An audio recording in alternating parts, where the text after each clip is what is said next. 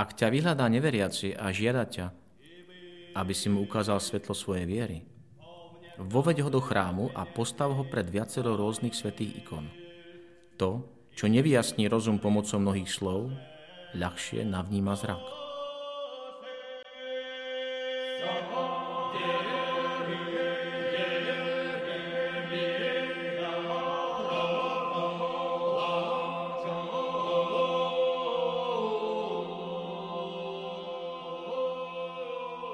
Vítajte pri počúvaní ikonického podcastu.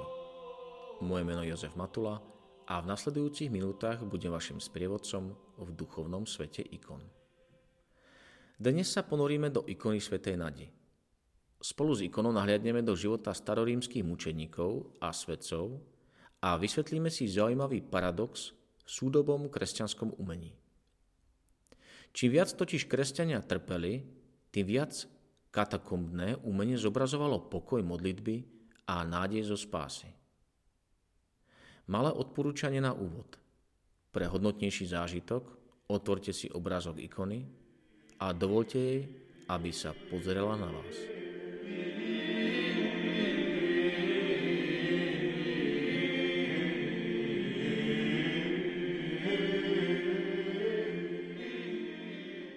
Kresťanstvo sa v prvých storočiach nekontrolovateľne šírilo rímskou ríšou a spolu s tým rástla i nevraživosť väčšinovej pohanskej spoločnosti. Kresťanské komunity iritovali okolie predovšetkým svojou uzavretosťou, zvádzajúcom k najrôznejším dohadom a neochotou podieľať sa na spoločnom náboženskom živote obce. Medzi ľuďmi kolovali zaručené zvesti o zasvedcujúcich rituáloch, pri ktorých sa vraždili novorodence, o usporiadavaní kanibálskych hodov a sexuálnych orgií všetkých bez rozdielu. Veď prečo inak by sa členovia tejto sekty navzájom oslovovali brat alebo sestra?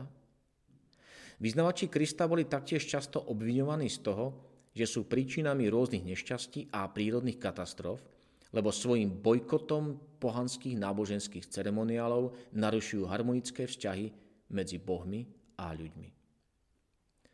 Hoci bola rímska ríša relatívne tolerantnou krajinou pre príslušníkov rôznych náboženstiev, vyžadovala aspoň v minimálnej miere spolunáležitosť s občianským kolektívom. A to konkrétne tak, že sa budú podieľať na spoločných náboženských ceremoniáloch. Kresťania toho z princípu odmietali a tak si vyslúžili nálepku ateistov, teda tých, ktorí neuznávali oficiálne náboženstvo.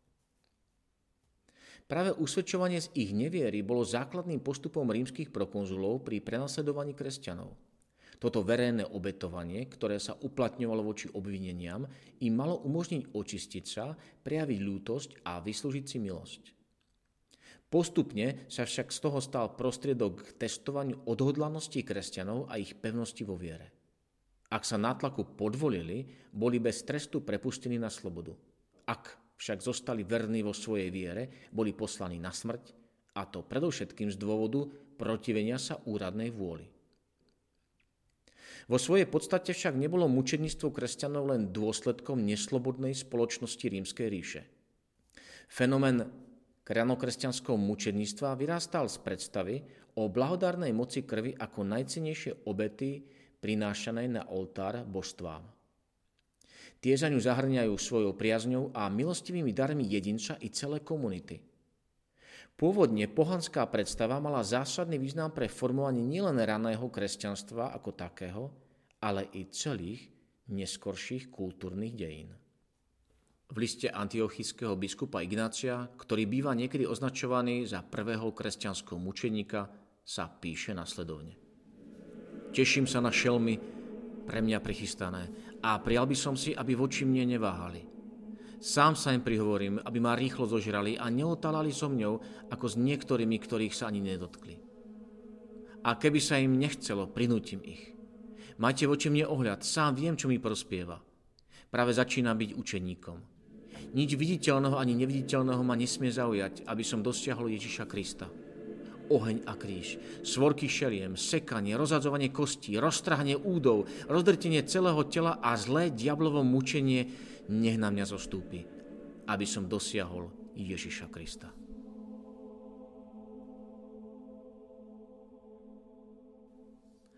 O tom, že nešlo len o ojedinelé výstrelky fanatizmu, svedčia i diela niektorých cirkevných otcov, ktoré nielenže dobrovoľné mučenictvo nezavrhujú, ale dokonca k nemu nepriamo vyzývajú.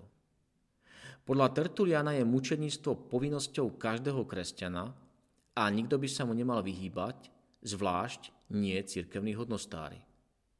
Ani Origenes v rozpore s obvyklou mienkou bádateľov nemal proti dobrovoľnému mučenictvu žiadne námietky a bol mu skôr naklonený.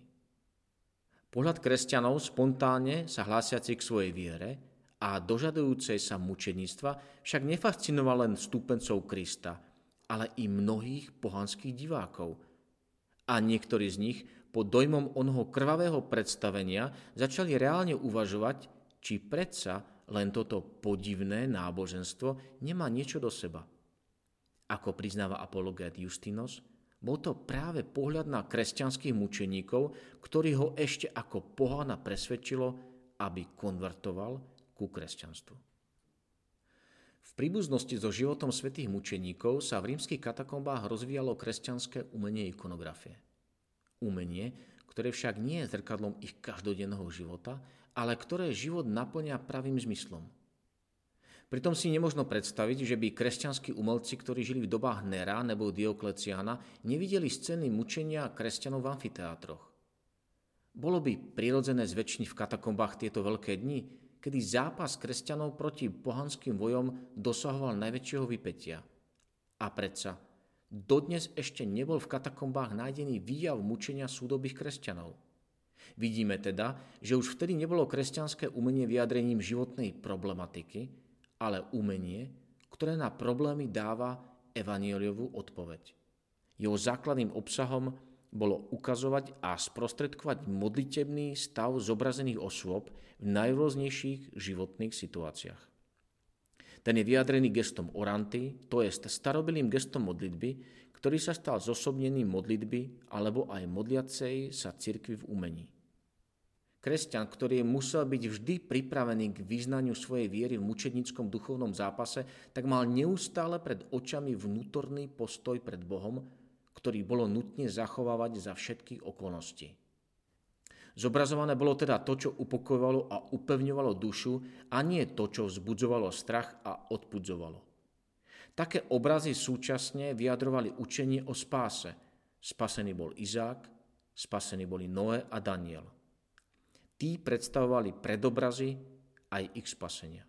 Už v tomto období sa prejavuje aj iný charakteristický rys kresťanského umenia – je ním skutočnosť, že obraz obsahuje minimum detailov pri maximálnej výrečnosti.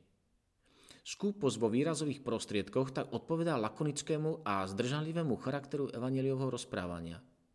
Veď v evaníliu je udalosťam, ktoré rozuzľujú dejiny ľudstva zasvetených len niekoľko riadkov. Tak aj posvetný obraz nám ukazuje len to základné. Prípustné sú len tie detaily, ktoré zdôrazňujú zmysel a význam toho, čo sa na obraze odohráva. Umelci svoje diela dovádzali k najvyššej prostote, aby ich obsahová hĺbka bola prístupná len duchovnému pohľadu. Potláčajú všetko individuálne, autonómne, všetko zahmlené, temné, aby zobrazili vyšší, väčší svet. Práve týmto nám dnes nepochopiteľným a vzdialeným jazykom boli vychovávaní títo svedci od momentu svojho obrátenia až k završeniu svojho svedectva mučednickou smrťou. S prizmou týchto slov sa zahľadme do našej dnešnej ikony Svetej Nadi. Tá práve nesie námed ranokresťanského mučedníctva. Vstúpme do ticha a pokoja, v ktorom svetica hľadí na svojho pozorovateľa.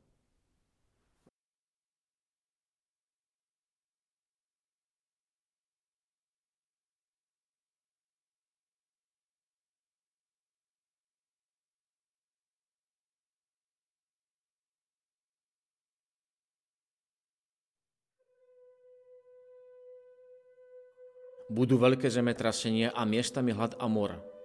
Budú hrôzy a veľké znamenia na nebi. Ale predtým všetkým položia na vás ruky a budú vás prenasledovať. Vydajú vás synagogám, uväznia vás, budú vás vláčiť pred kráľov a vladárov pre moje meno. To sa vám stane, aby ste vydali svedectvo. Zaumiente si teda, že nebudete dopredu premýšľať, ako sa brániť, lebo ja vám dám výrečnosť a múdrosť, ktoré nebudú môcť všetci vaši protivníci odolať ani protirečiť. Budú vás rádzať aj rodičia, bratia, príbuzní a priatelia a niektorých z vás pripravia o život. Všetci vás budú nenávidieť pre moje meno. Ale ani vlas sa vám z hlavy nestratí. Ak vytrváte, zachováte si život.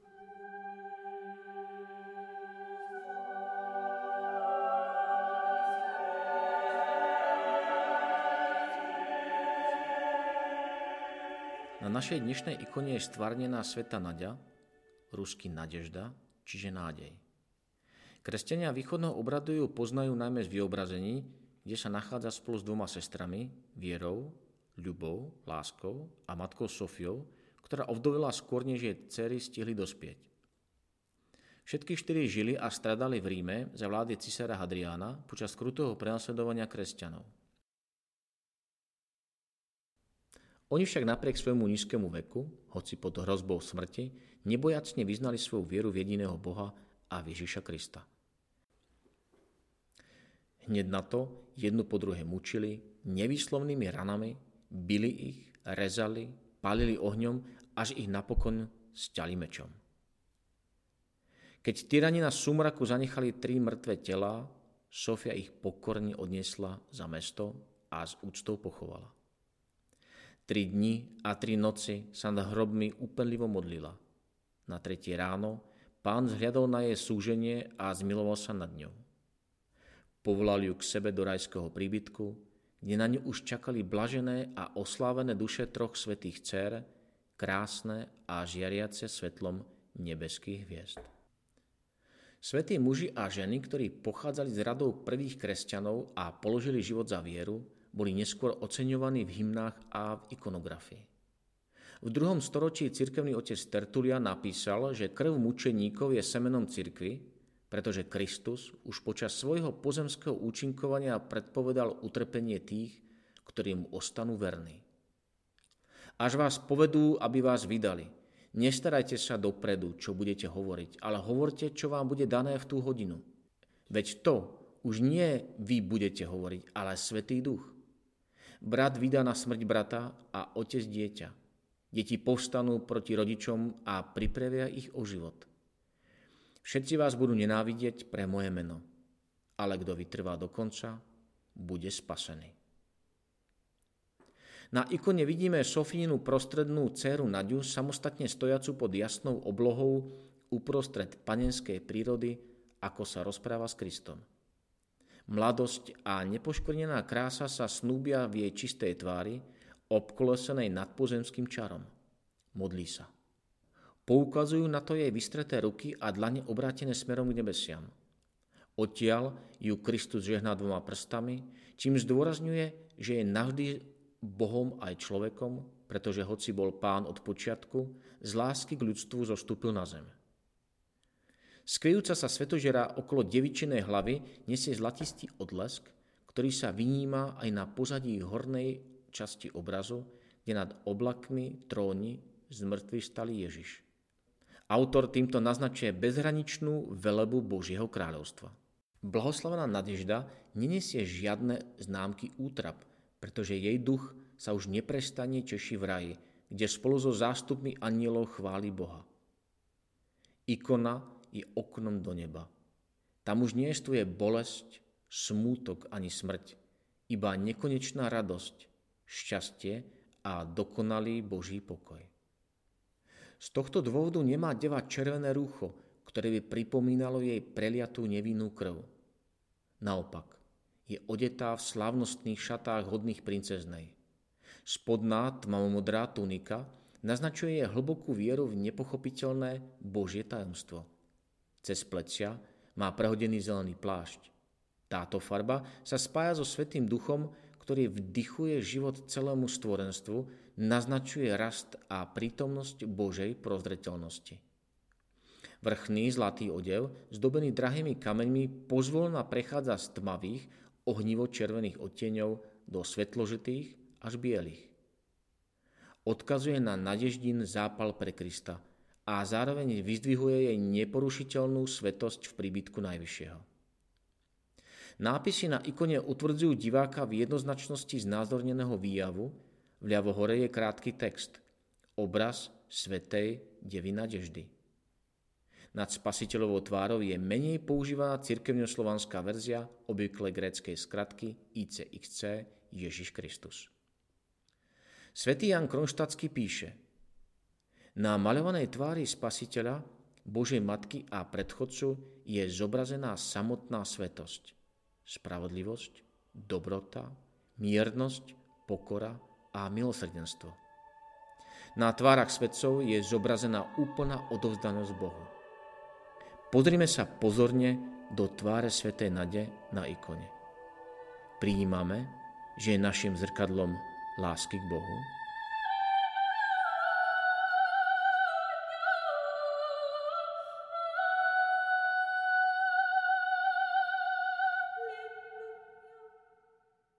Ďaká, že ste si vypočuli túto epizódu. Ikonický podcast vzniká v spolupráci so spoločnosťou Hour a s galériou Ikony v Žiline, kde si môžete všetky ikony z nášho podcastu pozrieť osobne. Zvlášť chcem poďakovať manželom Urbanikovcom a Matúšovi Ďuraňovi, ktorí obsahovo aj technicky pripravili túto epizódu. Do počutia o dva týždne.